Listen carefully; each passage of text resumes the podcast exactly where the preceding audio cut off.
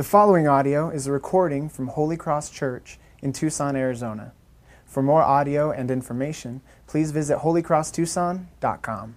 Well, uh, we start off a new series, and we're going to be this. I don't know how long we'll be in First Peter, but we're going to start uh, studying through the book of First Peter. It might be 15 weeks, uh, might be 20. Uh, I don't know. It might be 2018 when we finish, or maybe after this week we might just switch it up altogether.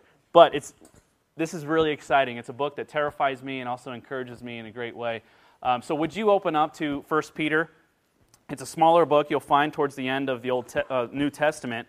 And um, if you've gotten to Revelation, obviously you've gone too far, but it's pretty close just to the left of, of Revelation.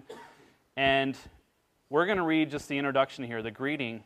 Uh, Peter is the, uh, the Apostle Peter. Jesus is uh, one of his closest disciples and also the leader of, of Jesus' disciples after Jesus left the earth. Uh, we see, and, and, the most vocal uh, leader of, of Jesus' disciples is, is Peter, and he writes a letter here uh, to God's people. So let's listen as God's word is being read. Peter, an apostle of Jesus Christ, to those who are elect exiles of the dispersion in Pontus, Galatia, Cappadocia, Asia, and Bithynia, according to the foreknowledge of God the Father in the sanctification of the Spirit, for obedience to Jesus Christ, and for sprinkling with his blood. May grace and peace be multiplied to you. We're just going to talk through this, uh, this introduction this morning as we kick off this series through 1 Peter.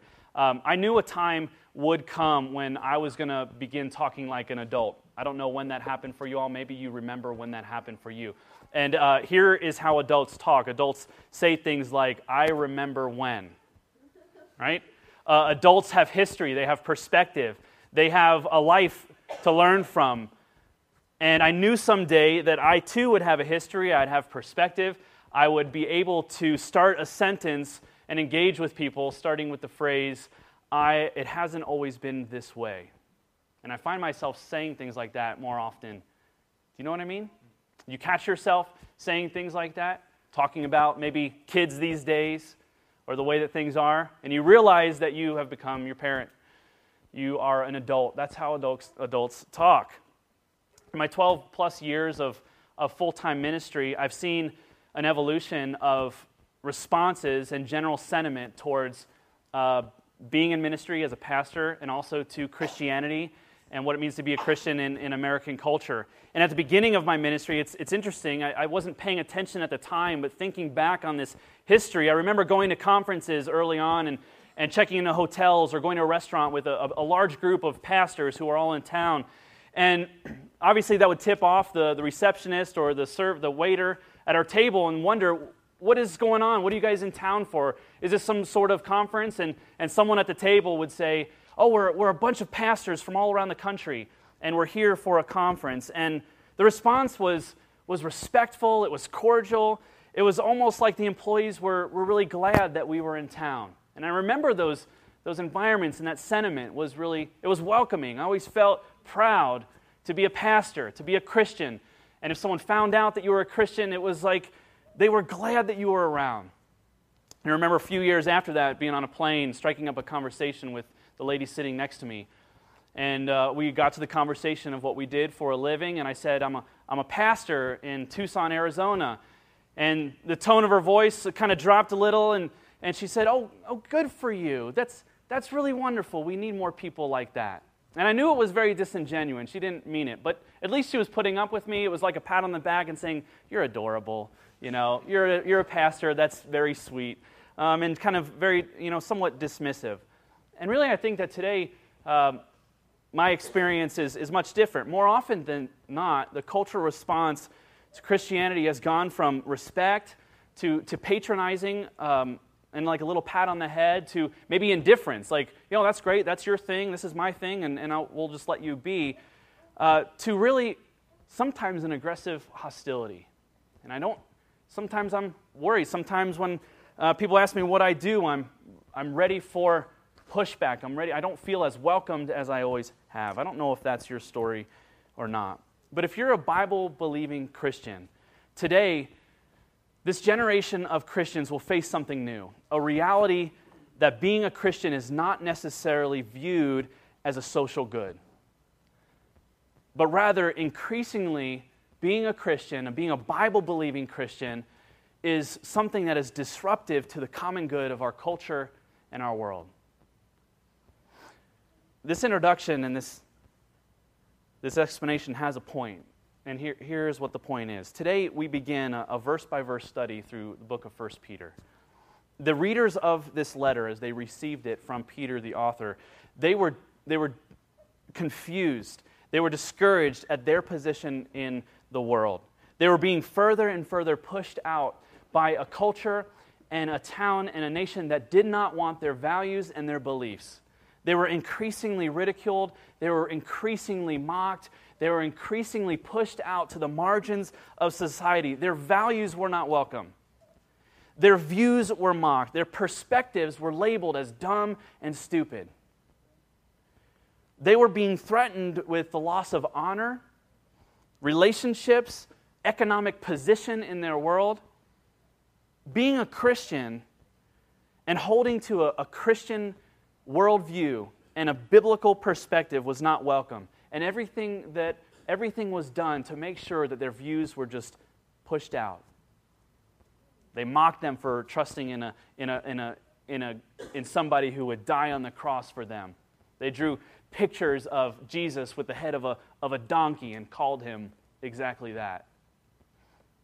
And Peter responds to them responds to these Christians who, who are wondering, where's our place in this world? We feel like our values are not respected. We feel pushed out. We feel like when we tell people we're Christians, it only sets us up for, for mocking and uh, being made fun of. And Peter writes this letter, and he found a way. Peter found a way in a culture that was far more wicked than anything that we face today to glorify God and to serve Him with integrity and power that led to kings and nations and people to look at the glory of God and to be amazed.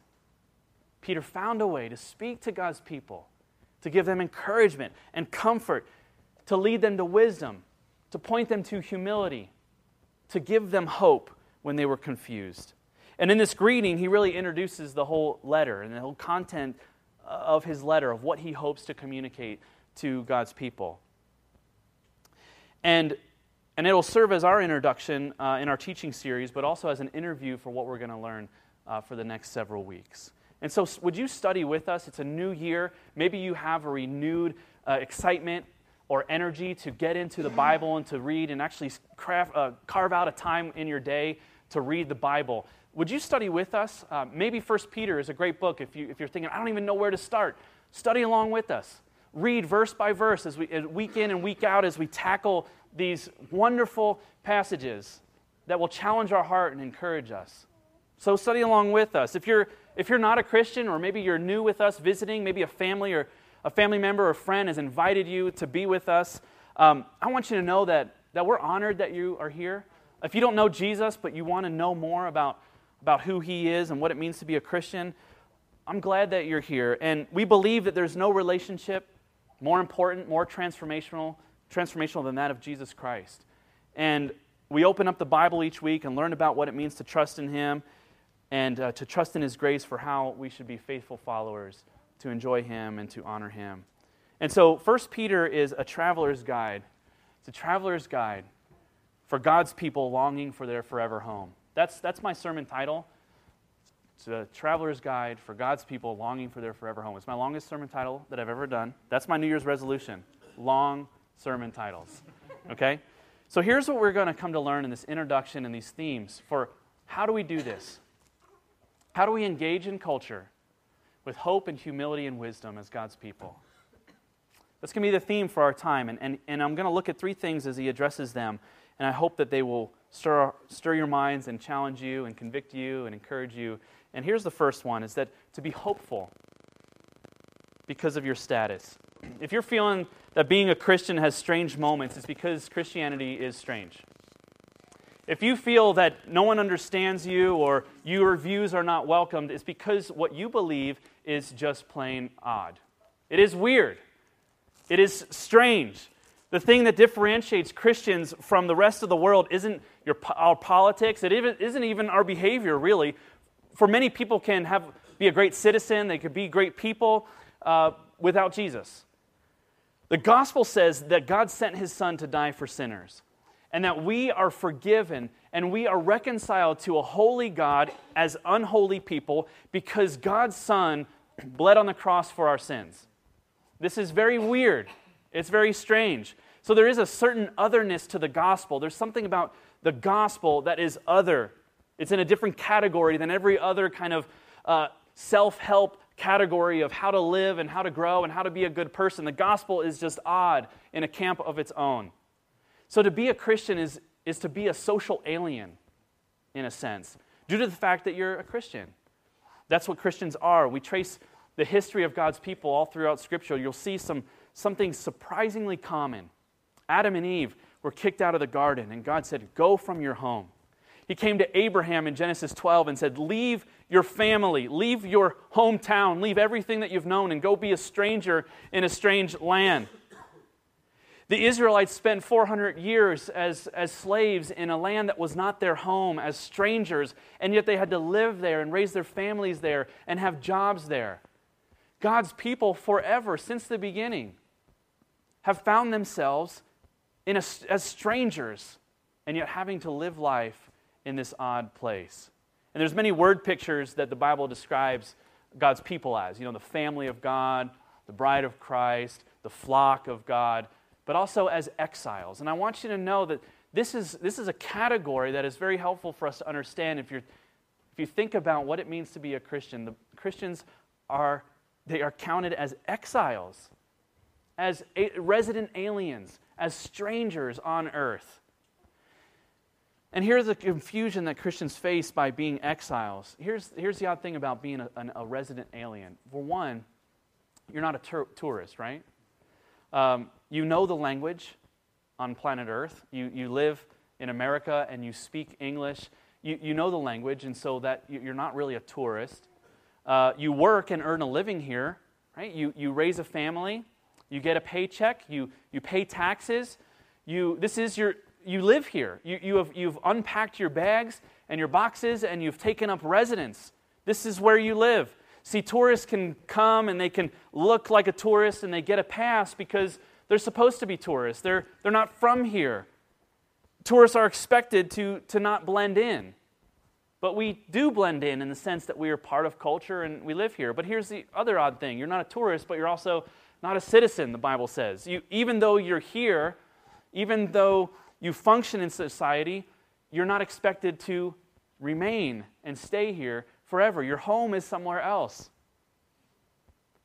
You have neighbors, they enjoy you and you enjoy them. But let, imagine you had a foreigner, a foreigner as your neighbor. You, you, you eat with them, you enjoy them, you tell stories about family, but you go home and you talk to your spouse and say, they're kind of weird, right? They're a little different. There, there's something odd about them. They don't really you can tell that they are not from here. Christians should be like that. There's something odd. There should be something culturally different. And the Bible says it's because you're a Christian.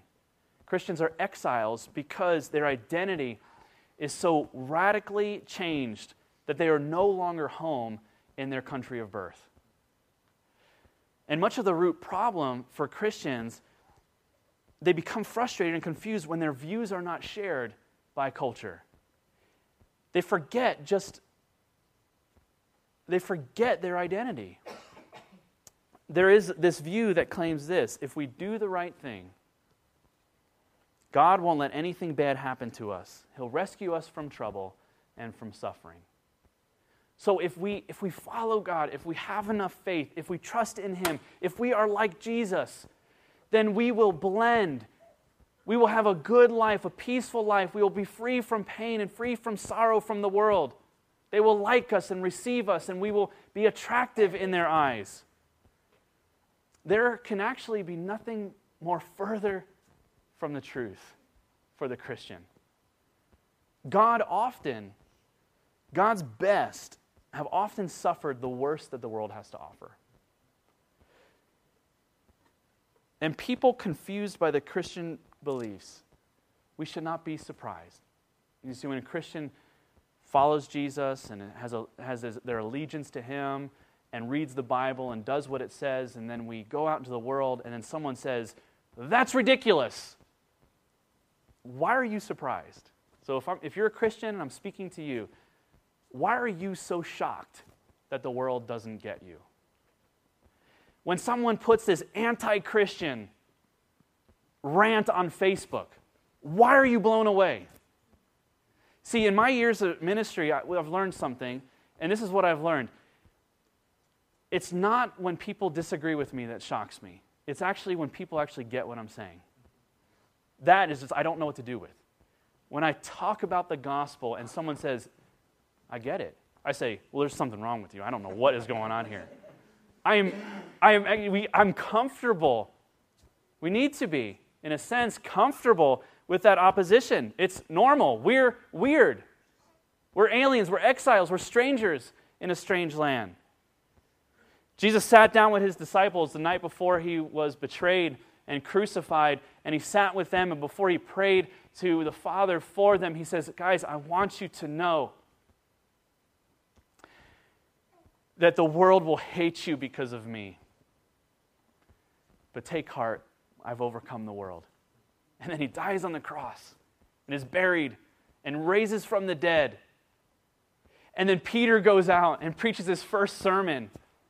And 3,000 people are converted right then. And the church, as we know it, is born. The world will hate you, Jesus says. Ask yourself this question and, and then reread the Bible, okay? That's your, that's, your, that's your homework for this week. Ask this question, and then go read the whole Bible. Here's the question What can Christians come to expect in this world? Rejection, confusion, misunderstanding, frustration, suffering for their beliefs. You will see those themes. We should not be surprised. Jesus himself was not spared from it. Why would we be? And then he prays, Jesus prays after saying this. He says, My Father, do not take them out of the world, but protect them from the evil one. This also means that your life will never find full satisfaction in this life. In this life, as you know it, your life will never find full satisfaction. It's not home. This isn't your forever and permanent home. The show that we like watching a lot, uh, that my wife likes and I put up with, is The Amazing Race. Uh, it's, it's actually quite fun. It's a, it's, a, it's a race around the world of all these couples that are racing for the prize over several weeks in several countries and, and, and six continents, all but one continent. They're all traveling around the world, and there's always this one couple that goes to this foreign land and they get a taxi driver, and the taxi driver can't understand a word they are saying. And this contestant, this American contestant, becomes furious. How could you not understand English? Why do you not understand what I'm saying? And they're just beating up on this taxi driver, this poor taxi driver. And you're just thinking, come on, man, you're not home. This isn't your country. Why are you shocked that they don't understand? And that's what it's like for the Christian. Do you become frustrated with uh, uh, cultural norms? Are you becoming frustrated with your views as they are uh, mocked and ridiculed? Are you becoming frustrated when people don't understand your worldview if you know and love Jesus. Jesus told us that our allegiance to him will put us on a collision course with the values of culture. This world doesn't seem to fit for Christians, and so the hope for the Christian is not that the world not the hope for the Christian is not in this world or in this life or in this decade, but we are on a journey and we will never understand the world around you until we understand that that we are pilgrims, that we are resident aliens, that we are on a journey to our forever home. And yet, God has placed us here, and He knows the future because He's created the future. He knows our circumstances because He's led us into these circumstances. He is sovereign over it. Peter says it's the elect exiles. And then he says, This is because of the foreknowledge of God. This is for the sanctification through the Spirit. This is for your obedience in Jesus. He says, I've placed you here. The Bible even says that God, in his sovereign love and power and knowledge, placed his people in slavery in Egypt. He did that to spare them from the famine and disease going on in Canaan. They weren't ready for that home yet. And God is saying, Peter is saying to these people who find themselves in a similar situation that we find ourselves in today God, in his fatherly love, is not only present with you, but he has ordained your circumstances for his glory and your joy. This, isn't, this is not meant to make you feel good. This is not meant to make your life full and satisfied. This life is not meant to meet all your needs. And so it's okay that you feel a little strange in there. Another thing that Peter wants us to, to, to know in his letter is that we should be humbled because of our privilege. Peter wants these confused Christians uh, and these worried Christians to know something, that, and therefore he wants us to know something as we journey through these, this book together that the triune God has made an abundant investment in you. That God has made an abundant investment in you. According to the foreknowledge of God the Father, the sanctification of the Spirit, the obedience to Jesus Christ, and for the sprinkling of his blood. Blood. He's saying God, in all of his, in all of his identity, is investing in you in a profound and real way. Do you see that? Do you see that, that God the Father chose you? That God the Spirit sanctifies you to be more and more like Jesus? That God the Son has atoned for your sins and died on the cross for you and forgiven you and reconciled you to the Father because of his work on the cross? Do you see that? The Bible tells us that we are made for fellowship with God, that we are restless with, without this and until we find this fellowship with Him. And what is implied here is that the circumstances we find ourselves in as exiles and resident aliens in a, in a culture that is hostile to Christians has come to be through the, through the loving plans of God our Father for the purpose of our sanctification and the, and the honor of Jesus as we become more and more like Him. Pretty amazing. This was meant to comfort his readers. Peter is writing to them, and he's, and he's telling us God, God has an investment in you. Be comforted that he has taken such uh, investment in you, that you are privileged, that you're the privileged people of God. And he almost rhetorically wants to ask them and, and ask us this question What do you believe God is sovereign over? Is he sovereign over your suffering? Over your suffering of our country and the brokenness of our world? Is He sovereign over that? Is He sovereign over sickness and, and the success of wicked people? Is He sovereign over that? Does God know? Does He know because He is foreknown? And does He foreknow because He has foreordained? Is God involved in this? Do you believe that He is? Is God in control? Peter not only thinks so, his whole joy is based on that fact. His whole joy and his whole encouragement to God's people who are who are suffering is that do you believe that God is in control? He's loved you. He has pursued you and initiated with you when you did not know him. He has taken you out of darkness and brought you into his marvelous light, as he says in 1 Peter chapter 2. He has, he has, you were not a people, you were not citizens of anywhere, but now you, he is your God and he has made you a citizen of his heavenly kingdom. Do you believe that? Do you believe that you are not worthy of this privilege, but he has given it to you by his grace? Do you believe that He's with you now through the work of the Holy Spirit? He's encouraging you and strengthening you. Do you believe that these circumstances have come so that you can be made more and more like Jesus? That you can learn obedience.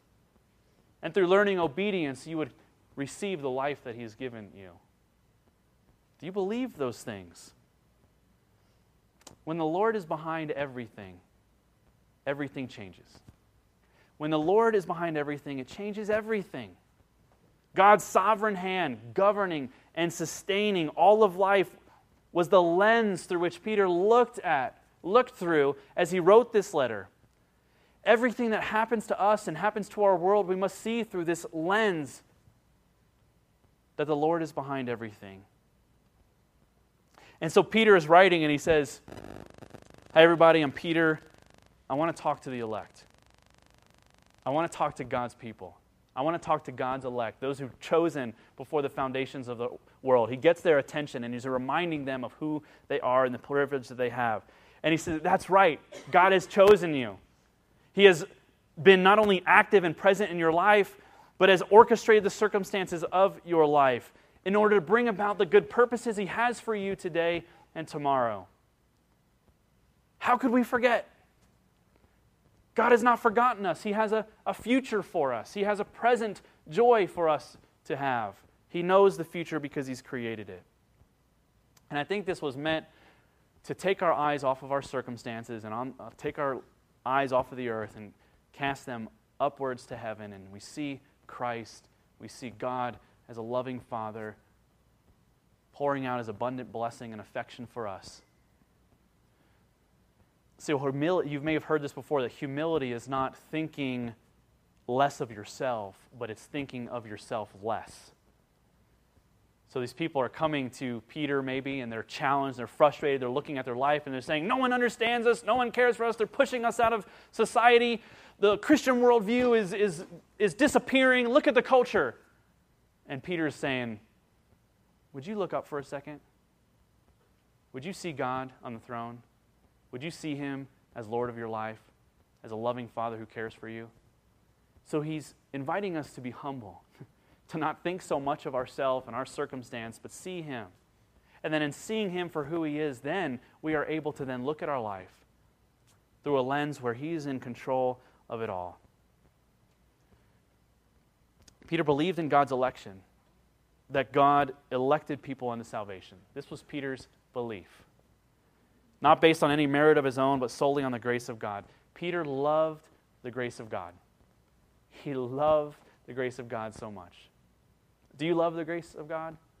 Do you understand the grace of God that He loves us, not based on any merit, not based on any foreseen good that we might accomplish down the road? That He loves us because He loves us? Because it is His pleasure to love us? Grace for Peter, think about Peter what you know about him. This was not a buzzword for him. He didn't come to know grace through, uh, through reading scripture and theology through, oh, that's a great, through reading commentaries and saying, grace, that's awesome. Yeah, you know what? That's going to be my motive this year is grace. It wasn't a formula for Christianity. What do you know about Peter? Peter was a disciple of Jesus. The night that Jesus was betrayed, Peter denied him three times. He said, I don't know him. I'm not his disciple. I'm not with him. That's a stranger to me. Your guess is as good as mine. At Jesus' greatest need, Jesus said, I don't know you. At Jesus' most vulnerable moment in his life, he betrayed him. And Peter repented of his he repented through his tears. He was forgiven and received forgiveness of God. He knew the depths of his sin and of his rebellion, and he knew the abundance of God's grace and forgiveness. He understood the perfection of Jesus' offer to trust in him. Peter loved the grace of God. He did not deserve it, and he knew that so well. Peter knew so well, maybe as good as anybody or better than anybody at that time, that he did not deserve the grace of God. There was nothing special about him. He was often very quick to speak and said many, many ignorant things. He often got it very wrong. When Jesus would say, What do you think this means? He would be the first to jump out and say something, and Jesus was like, No, that's not right. He got it wrong so much. He knows the grace of God. He would become the leader of Jesus' disciples. He would become the start of the church as we know it. He would preach the first sermon after Jesus' ascension, and the power of the Holy Spirit would work through him to forgive the hearers. He knew that he did not deserve this. There were many more, more uh, qualified candidates if you're looking at people who are qualified as good people to be the leader of the church than Peter. Do you know that you're loved like that? Think about this. The basis of God's love for us is in verse 2 the sprinkling of Jesus' blood. Jesus was the, the ultimate exile, he was the ultimate stranger in a strange land who did not see equality with God something to hold on to, but emptied himself by becoming a man, humbled himself to the point of death on a cross. Jesus became an exile so that we could be welcomed home. And he knew it. And only when we see him dying on that cross and dying our death on the cross can we truly experience peace in this world, where we see that the privilege that we have is as recipients of his affection and his grace. Can we truly have this peace that he's offered to us in this world? Peter saw this. He denied Christ and he saw Jesus then dying on the cross. How would you feel? Realizing in that moment that you just absolutely blew it. And even that he's up on that cross because of what you did. I imagine that's how Peter felt. Because you know why? Because it was true. And the truth is, he's actually hangs on that cross for everything that you and I have done too. And unless we see him on the cross and say, I need that blood to wash over my sins, to forgive me, I need that, there's nothing I can do. Until we cry out for that and know that, can we really then go into our world with, with, with hope and humility and wisdom and grace towards others? And that's where Peter then goes next into this last thing in our introduction is to be wise because of your responsibility. See, we are, we are hopeful because of our status. This isn't our forever home. We are humble because of our privilege and the grace of God that He's given to us, but we also need to be wise because of our responsibility. What is our responsibility? Well, First Peter is the perfect guidance for those who wish to engage in a world and a culture with the, where there is uncertain times. And I think that's we find ourselves in that time today. It holds this hopeful perspective in the midst of two, two things in tension. Here are the two ideas that are in tension throughout the, the book of 1 Peter that we're going to see in, in multiple ways. One, we are simultaneously exiles in this world. Two, we are agents of change within it. These are these two things that are in constant tension as we work through 1 Peter. You're right, you don't belong here, but don't go away. You're right, you're a stranger. You're, you're, you're an exile. But don't exile others. you're an outcast, but don't outcast the world. What he will urge us to be in the church is not just a, an institution like this, this church of great people. He will call us to be a movement. Um, a movement of people engaging in Jesus' mission, to be a witness of the story of the gospel, that Jesus is the hope for the world, that this dysfunctional uh, world and the people who are lost, that the gospel is actually the only hope. So we are meant to engage, not to be isolated, to engage in the world, to bring light where there is darkness, to, to bring hope where there's dysfunction and pain and sorrow, to bring uh, joy and a message of life where there is sin and death in people. And we need help. And so that's why Peter says, May grace and peace be multiplied to you. Because he says, You're going to need it. Okay, you got a big task. You see your privilege, you see your status, you see the hope, but, but don't get too light so you start to float off into heaven.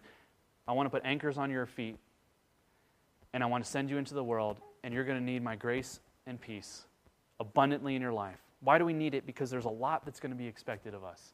If you trust Jesus, if you are a Christian, do you know that this is the tension that he calls you into? To recognize yourself as an exile and yet also an agent of change and hope for the world that increasingly does not know God and increasingly hates him.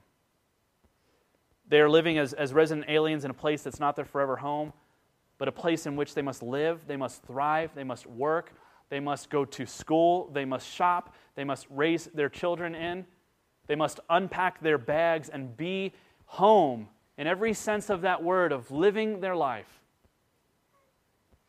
And you cannot and should not disappear. You, you should not disconnect. You should not create a, a, a community where, that is impenetrable from the outside world. You should not be isolated from sinners. You should not move to Canada if the president does something you don't like, as many times as you threaten it. You should stay and live as God's people, engaged in God's mission, with allegiance to Jesus, to love Him and to love your neighbor. That's what we're called to do. Christianity is a new way of living in this world with our allegiance to Jesus, yet firmly engaged in the world around us.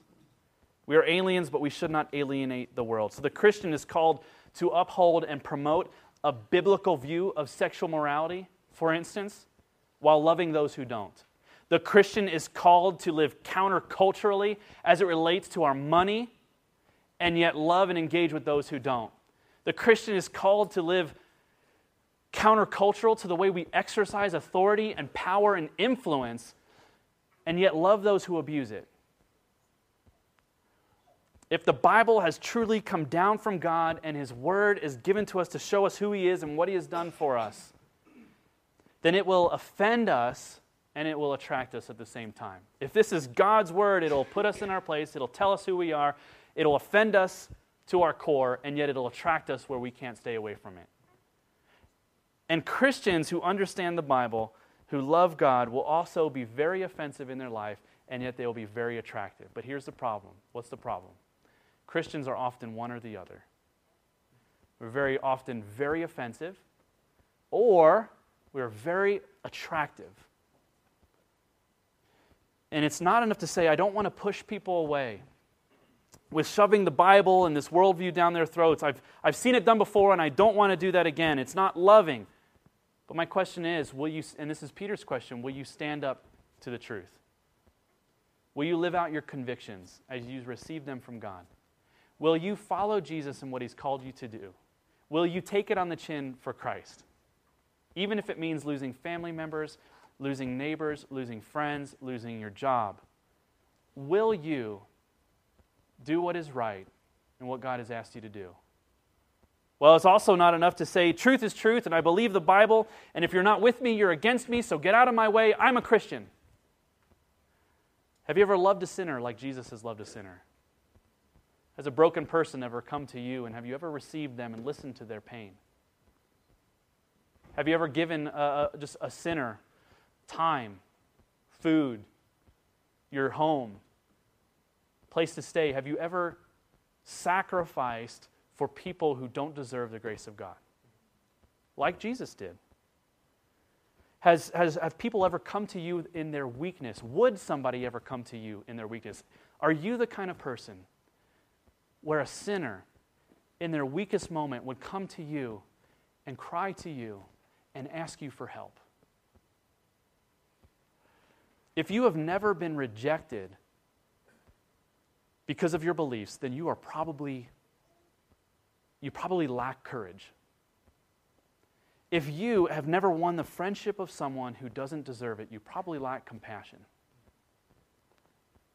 What Peter will call us to is the most uncomfortable thing that I think imaginable. He's calling us to be courageous and compassionate. Winning sinners, being attractive, and yet being allegiant, being uh, holding and maintaining our allegiance to Jesus who is the Lord and authority in our life. Do you ever get in trouble for what you believe? That's good. You're probably like Jesus. Do you ever have people coming to you who struggle with your sin or their sin? That's good. You're probably like Jesus in that way. But Christianity that is without friction in the culture is a Christianity that has lost its courage. Christianity that is without peace for sinners in a culture is Christianity that's lost its compassion. And this is that difficult tension that we are called into.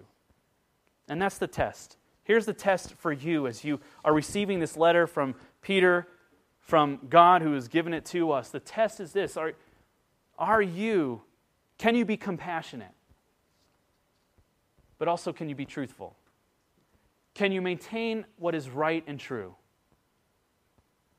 And it also be attractive to the world. That's the test, I think. You're different from your neighbors. You're loving to your neighbors. And most people have a very difficult time doing both, where they're compassionate and courageous. How can I disagree with people and still love them? That's what I hear a lot today. How can I tell someone that they're wrong and still be a friend? It's possible. And it's actually the most loving thing to do. And God's word is going to help us. We are chosen by grace. Do you know that you're loved by grace, that you did not deserve the privilege of being God's people?